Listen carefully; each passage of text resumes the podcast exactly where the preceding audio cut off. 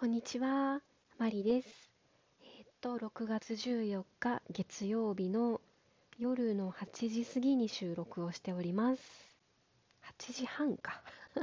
8時過ぎ、だいぶ過ぎてます。えっと、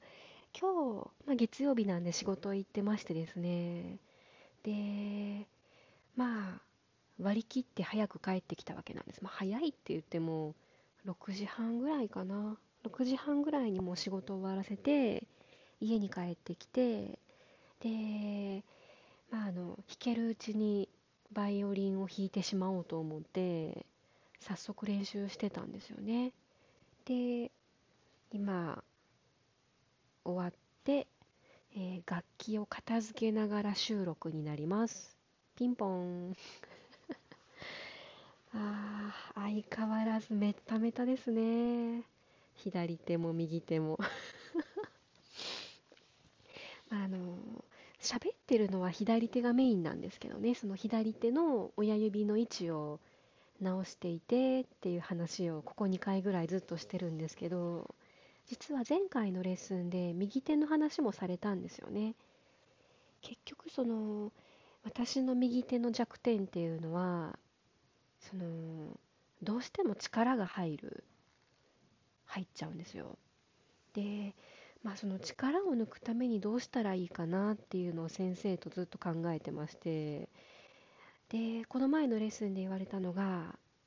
肘を下ろす。右肘ですね。右肘の位置がどうしてもこう高いところにあって右肩と右肘で要は右腕全体で弾いてるっていう風に先生は指摘するんですよね。でその私の感覚的にもそれは多分間違いではなくてその普段一人で弾いてる時はまだマシなんですけどなんかその先生の前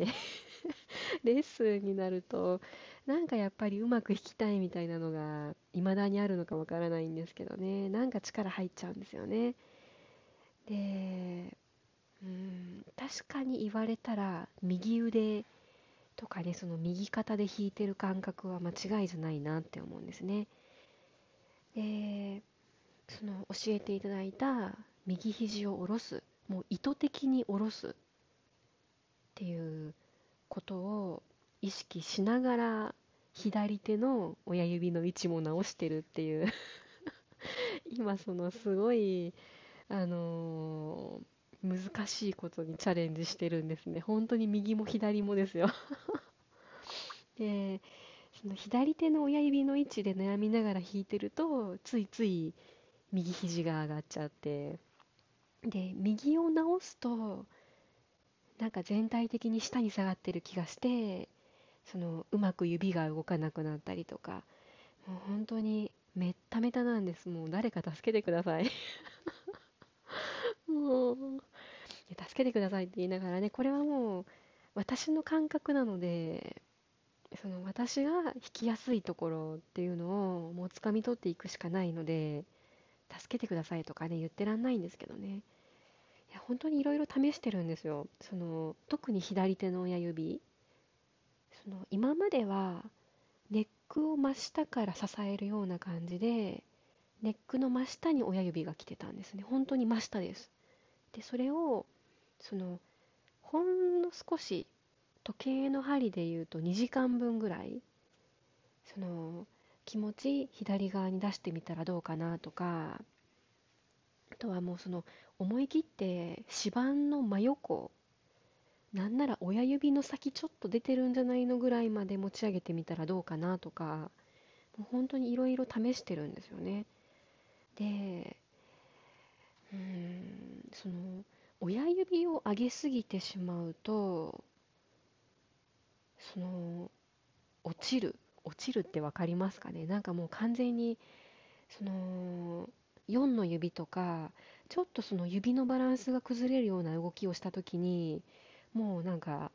あの手の中からバイオリンが落ちる。もう完全にバランスが崩れちゃうんですよね。でちょっとずらすその時計の針2時間分ぐらいネックの左側に持ってくるような感じで動かしてみたら割と安定するし音程もまだマシには取れるんですけど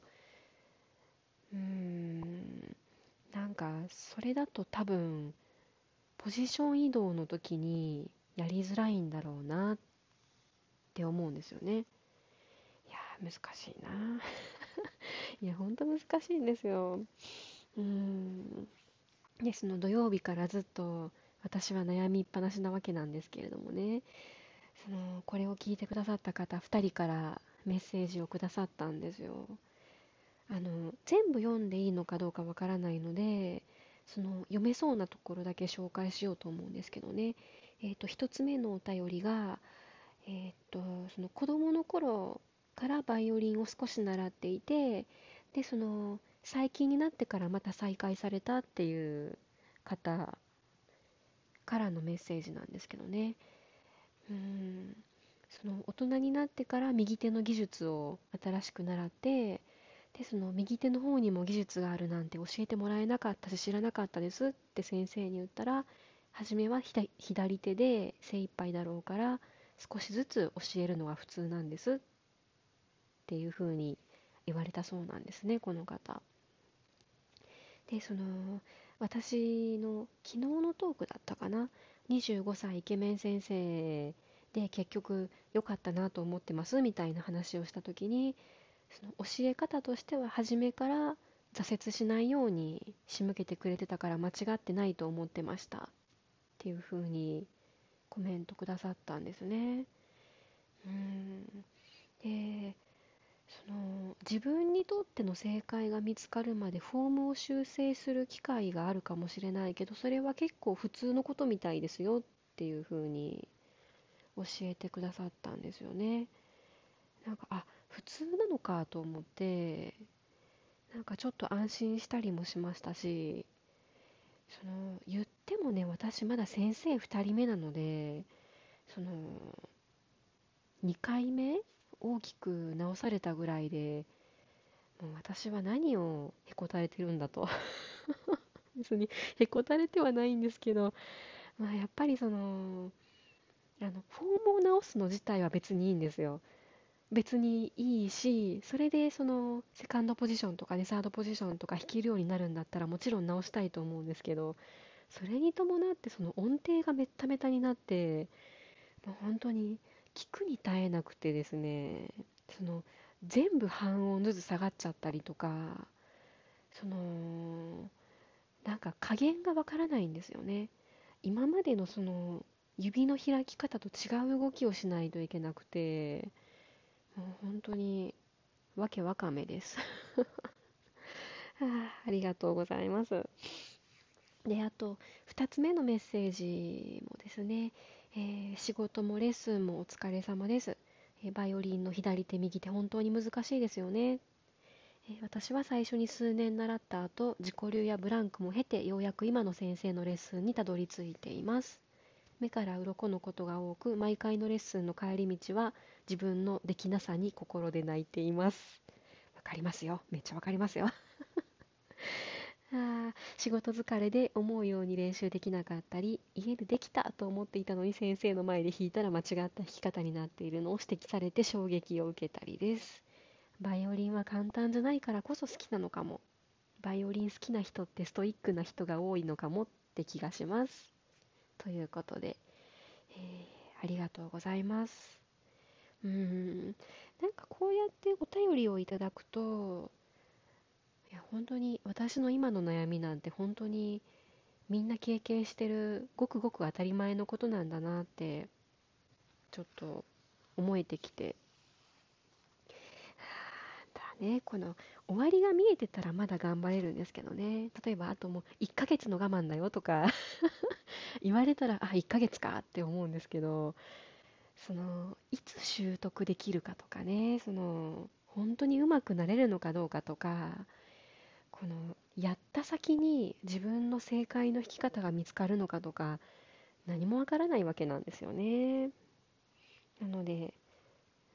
まだまだねそのフォームを直し始めて3日目なんですけど何言ってんだって感じですけどね。3日目でつかめたら何も苦労はしないので、しばらくはね私苦労しないといけないと思うんですけど。うーん。かその違和感のないというかもともとみたいにその自然に弾けるフォームが自分のその左手の位置とか右右腕右肘の位置っていうのが見つかればいいなって思ってるんですよね。うんあの思い出したようにバイオリンの弦を吹き始めていますで、あ、そうそう、その私の今こんなに憂鬱な理由がですね、え実は今週末アンサンブルなんですよね。アンサンブルなんですよ。で、あの楽譜は5月ぐらいからもらっていて、必死で練習もして、まあそれなりに、それなりに仕上げてみたつもりでいたんですけど、そのアンサンブルの初合わせ1週間前で、この状況ですよ。え、私どうしたらいいの？本当に。もう本当に。ただの下手くそな子ですよね。本当にこのトークを聞いてる人は、あ、その左手直してる途中だから今苦労してるんだなって分かってくださると思うんですけど、アンサンブルの初顔合わせですよ。で、あんななんか音程が全部半音ずつ低いとかいう人が来たら、え、何この人めっちゃ下手じゃんってなるじゃないですか。で、その、下手って思われるだけならまだ自分のことなのでいいんですけど、その他の人の影響というかね、その私が間違えた音を出すことで他の人を引きずってしまうんじゃないかなと思って、私はそれが心配です。